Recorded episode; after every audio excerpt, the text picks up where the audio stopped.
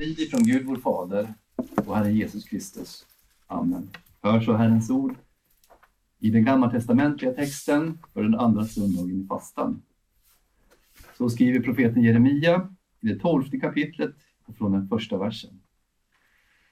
Rättfärdig är du, Herre, när jag vill gå till rätta med dig. Ändå måste jag tala med dig om dina domslut. Varför lyckas de ogudaktiga så väl? Varför lever alla trolösa så trygga? Du planterar dem och de slår rot, de växer och bär frukt. Nära är du i deras mun, men långt borta från deras innersta. Men du, Herre, känner mig. Du ser mig och prövar hur mitt hjärta är mot dig. Ryck bort dem som får till slakt och förbered dem för dagen då de ska dödas. Amen. Herre, helg oss i sanningen. Ditt ord är sanning. Amen. Ja, man slår på den kommersiella kristna tv-kanalen God Channel så kan man få budskapet att det är fördelaktigt på alla sätt att bli en kristen. Det kan till exempel låta så här när en predikant predikar bakom en plexiglaspredikstol. Jag känner en kristen som förlorade sitt jobb. Men nu har han ett bättre jobb. Applåder. En man blev diagnostiserad med cancer, men det visade sig vara en feldiagnos. Applåder. En kvinna förlorade sitt barn, men hon blev havande igen och fick ett nytt barn. Applåder. Och sen kanske man citerar psalm 1 och vers 3 som säger om den rättfärdige att allt vad han gör lyckas väl. Och man kanske citerar psalm 126 och 5 där vi läser att den som sår med tårar skall skörda med jubel. Och visst, visst är det lätt att tänka så.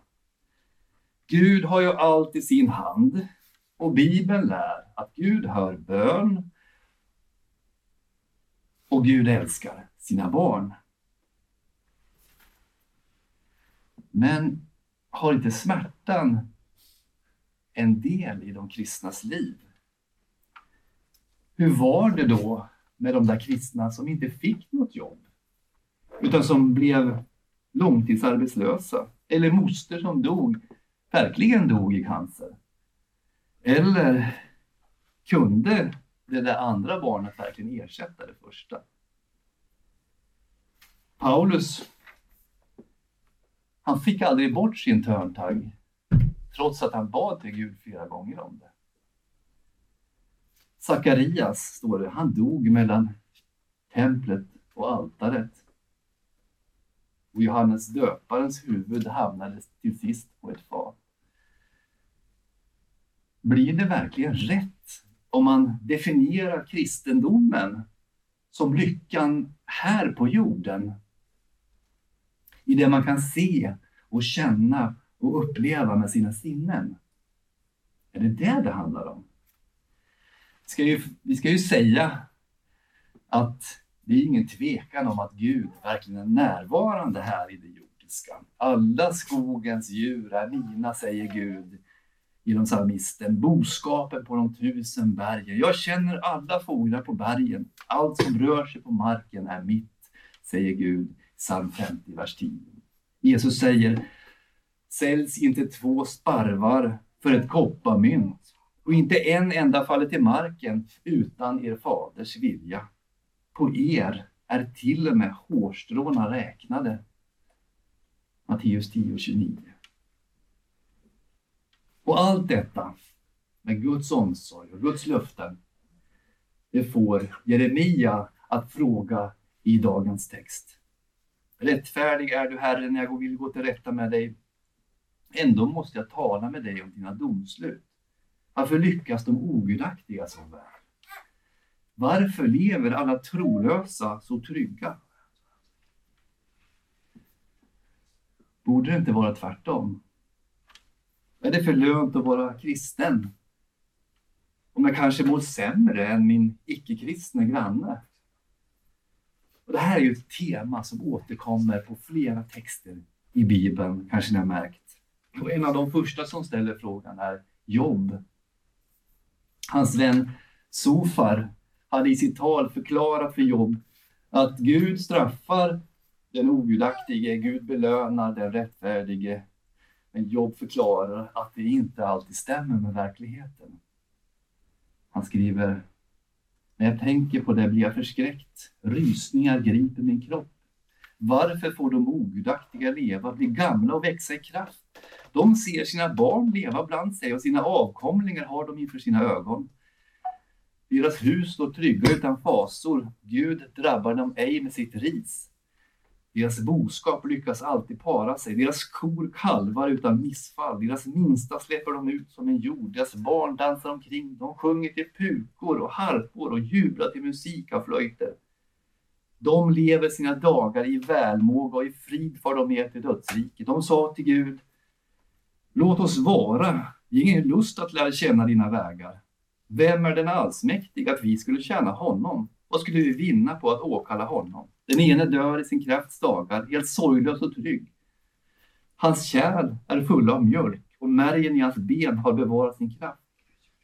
Den andra dör med bedrövad själ utan att ha smakat det goda. En annan eh, skribent som tar upp samma problem är ju psalmisten Asaf. Han hade tillsammans med Heman och Etan hand om musiken i kung Davids hov. Och vissa har föreslagit att han skrev just psalm 73 när Absalom hade gjort uppror mot kung David och fått honom avsatt så att Asaf blev arbetslös och utan inkomst. Asaf skriver Gud är i sanning god mot Israel, mot de som har rena hjärtan. Men jag var nära att stappla med mina fötter, mina steg var nära att slinta, ty jag avundades de övermodiga. När jag såg att det gick de ogudaktiga väl, fria från lidande är de till sin död, och deras kropp är vid gott hull. De kommer inte i olycka som andra dödliga, de plågas inte som andra människor. Därför är högmod deras halsprydnad och våld de kläder de bär. Ur deras feta ansikten tittar ögonen fram, deras hjärtans in, inbildningar har ingen gräns. De hånar och talar om förtryck i sin ondska.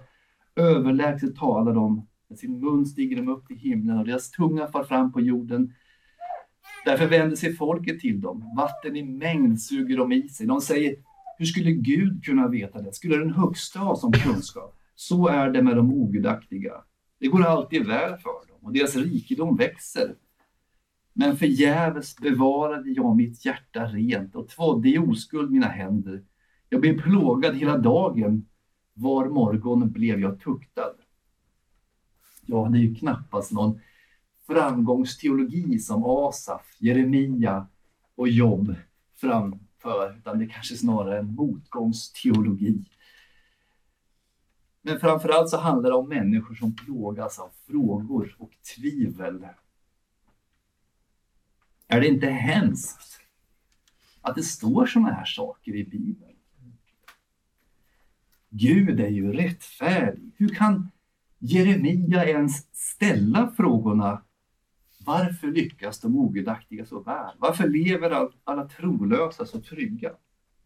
När två Eh, judiska rabbiner på medeltiden läste Jeremias text så ansträngde de sig för att verkligen bortförklara de här Jeremias ord som man tyckte lät som hädelse.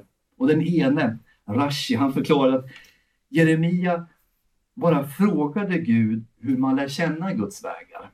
Och den andra, Kimchi, han säger att profeten frågar bara därför att han är förvirrad. Men jag menar att man måste låta Jeremias, Jobs och Asafs frågor stå kvar som de är. För de uttrycker hur man kände sig inför det obegripliga i tillvaron. Gud föredrar uppriktighet framför hycklad fromhet. Att man vågar lägga fram sina känslor inför Gud det visar på en väldigt djup relation. För hur är det egentligen om vi tänker efter? Vem är det du lättar dina känslor för? ditt innersta? Gör du det för en främling? Eller gör du det för en nära vän? Så när Jeremia vågar tala om hur han känner det på så visar ju det vilken nära relation han hade till Gud. Innan vi dömer Jeremia för hårt så ska vi konstatera att han trots sina frågor inte underkänner Guds rättfärdighet. Han inleder ju faktiskt med att säga Rättfärdig är du, Herre, när jag vill gå till rätta med dig. Ändå måste jag tala med dig om dina domslut. Och Gud svarar också Jeremia i ett längre sammanhang efter dagens text. Men profeten han har själv gett en del av svaret i sin inledning på sin fråga. Att det ibland går den ogudaktige väl, det beror inte på att Gud är orättfärdig i allt han gör. Gud är alltid rättfärdig. Han som låter sin sol gå upp över onda och goda och låter det regna över rättfärdiga och orättfärdiga, som Jesus säger. Innan dagens text så hade Anatots män mordhotat profeten. Så vi förstår varför han är bekymrad. Men i sitt svar så förklarar Gud att Jeremia inte ser proportionerna. Om du skulle springa ikapp med fotgängare och de tröttar ut dig, hur skulle du då kunna tävla med hästar? Det må vara att du känner dig trygg i fredligt land, men hur skulle du klara dig i Jordanbygdens täta snår? Dina bröder och din fars hus, också de är trolösa mot dig. De ropar för full hals bakom din rygg. Lita inte på dem, även om de talar vänligt med dig. Situationen i Juda var allvarlig. Folket hade avfallit ifrån Gud och vänt sig till avgudadyrkan och de levde i olydnad, omoral. Att tala om eh, Anatots mordkomplett, mordkomplott mot profeten och jämföra det med avfall från Gud. Det skulle vara som att jämföra fotgängare med ryttare, förklarar Gud i sitt svar. Alltså det är två helt olika kategorier. Jeremia ser inte proportionerna. Gud skulle straffa folket senare med den babyloniska fångenskapen och profeten skulle dö i Egypten. Men problemet låg närmare honom än annat hos män. Dina bröder och din fars hus, också de är trolösa mot dig. De ropar för full hals bakom din rygg. Lita inte på dem, även om de talar vänligt med dig. Och Gud ger fler svar, vi ska återkomma till dem. Men är inte Jeremias fråga, när han inte ser skogen för alla träd, när han ser sina egna bekymmer men glömmer den katastrof som gudsfolket försatts i. Är inte bristen på perspektiv typiskt för oss människor? Vi är så upptagna av våra egna bekymmer att vi dels inte ser andras bekymmer och dels inte ser alla välsignelser vi får. En människa med väldigt kort synfält riskerar att bli en bitter människa. Ser vi inte lite av bitterhet i Asafs inställning? Jag var nära att stappla med mina fötter, mina steg var nära att slinta. Jag avundades de övermodiga när jag såg att det gick de ogudaktiga väl. Låt oss akta oss för bitterhet. Det förblindar människor för de välsignelser som Gud utgjuter över oss varje dag. Varför ska vi vara sura på att grannen har bättre jobb och finare hus? Att andra får löneförhöjning på mitt jobb, men inte jag? När jag borde vara överlycklig över att jag får öppna mina ögon varje morgon och andas. Ingenting av det har jag ju förtjänat egentligen. Livet här på jorden, varje andetag, varje solstråle, varje droppe regn är ju en oförtjänt gåva av Gud. Framförallt har vi att tacka Gud för den största gåvan, frälsningen i Kristus Jesus. Att vi genom Kristus Jesus har syndernas förlåtelse. Att han dog på korset och uppstod på den tredje dagen. Det innebär ju att vi är försonade med Gud. Gud är försonad med oss. Vi äger evig rättfärdighet och evig salighet genom honom. Genom honom, genom hans offer i vårt ställe, så vet vi ju genom tron på honom att vi äger fritt tillträde till himlen och gemenskapen med Gud. Jesus säger, jag är uppståndelsen och livet. Den som tror på mig ska leva om han än dör. Vilket fantastiskt, underbart och stort löfte. När vi tänker på det löftet, blir det inte lite grann våra vardagsbekymmer som en droppe i havet? Det andra svaret på frågan om varför det ser så olika ut här i världen, ja så olika att det ibland kan kännas orättvist. Frågan om varför det går de ogudaktiga väl, det är att Gud en dag kommer att skapa rättvisa. Om det inte sker här i tiden så kommer det att ske på den andra sidan. Och Asaf berättar om hur han brottades med problemet och till slut förstod det. När jag försökte förstå detta, då tycktes det mig alltför svårt. Till dess att jag gick in i Guds helgedom och insåg hur det går för dem till slut. På hal mark ställer du dem. du störtar ner dem i fördärvet. Helt plötsligt går de inte under. De förgås och får en ände med förskräckelse. När tvivel och eh, frågor kommer över oss, då ska vi inte brottas med dem själva i vårt inre och tro att vi kan hitta lösningen i vårt eget hjärta. Då ska vi göra som Asaf. För det var först när han gick till Guds helgedom, till Guds tempel, som han fick svaret.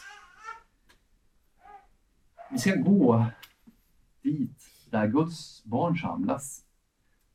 Där ord och sakrament finns. Det var först när han gick till templet som han fick svar. Kyrkan och församlingen är viktig för att Guds barn behöver varandra och de behöver Guds ords förkunnelse.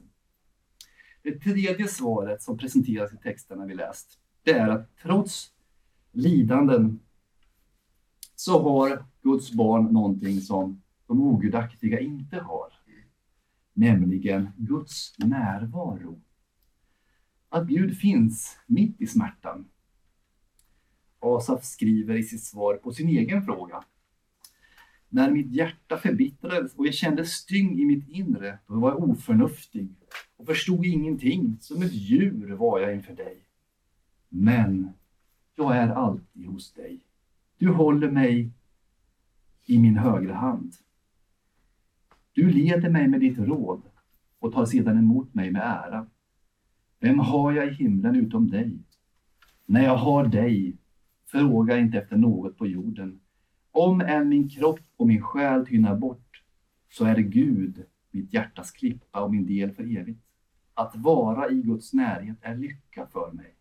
Jag tar min tillflykt till Herren, Herren, att kunna tala om alla dina gärningar. Han insåg, som vi nämnde tidigare, att bitterheten gör att vi inte ser och förstår helheten och även om det kan kännas jobbigt ibland så får vi inte glömma att vi genom tro på Kristus äger någonting som är större och härligare.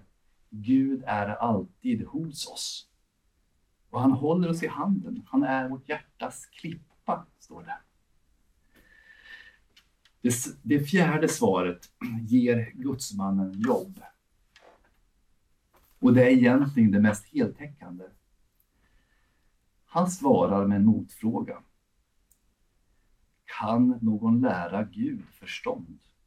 Han som dömer över de högsta. Svaret är alltså att Guds vishet övergår oss människor. Saker och ting kan ha ett högre syfte utan att vi vet det. Vi kan bara se med våra ögon och tolka efter våra begränsade hjärnor. Men Gud, han ser de verkliga orsakerna och sammanhangen. När saker och ting händer som vi inte kan förstå och som gör oss ledsna och förundrade över varför Gud gjorde si eller så, då kan vi tänka lite som jobb. Gud vet bättre. Att misstro Gud, det är synd. Men det är inte synd att fråga Gud. Att utgjuta sin smärta inför Gud. Och det är vad profeten Jeremia gör i dagens text. Han utgjuter sin smärta utan att ifrågasätta Guds rättfärdighet. Rättfärdig är du, Herre, säger han. Ja, Gud är rättfärdig, men vi är orättfärdiga och därför sände Gud sin enfödde son att dö för våra synder och ge oss fullkomlig rättfärdighet. Och som vi sa, i Jesu död och uppståndelse äger vi förlåtelse för allting som vi har felat. Inklusive att vi misstror Guds godhet. Inklusive att vi för mycket ser på hur det går andra väl. Guds lag säger, du ska inte ha begärelse till nästas hus. Men den yttersta trösten, när lagen har träffat oss, är att ha sina ögon fästade på Jesus, som är Guds yttersta kärleksbevis. Att tänka på att Gud älskade världen så mycket att han utgav sin enfödde son. Amen. Låt oss bedja. Kära himmelske Fader, vi tackar dig för att du idag har påmint oss om frågor som vi alla kan bära med oss. Frågor om rättvisa, om din rättfärdighet, om hur du lyckas den ogudaktige värld. Tack för att du visat oss att vi får komma med dig, komma till dig med våra tvivel och med vår smärta. Men tack för att du också tröstar oss med löftena om att du ska vara med oss. Att du ska vara oss närvarande. Men också att din vishet är större än våra tankar. Herre, befäst oss i tron på Jesus Kristus, din enfödde son, så att vi inte vacklar på vägen i tvivel och otro. Amen.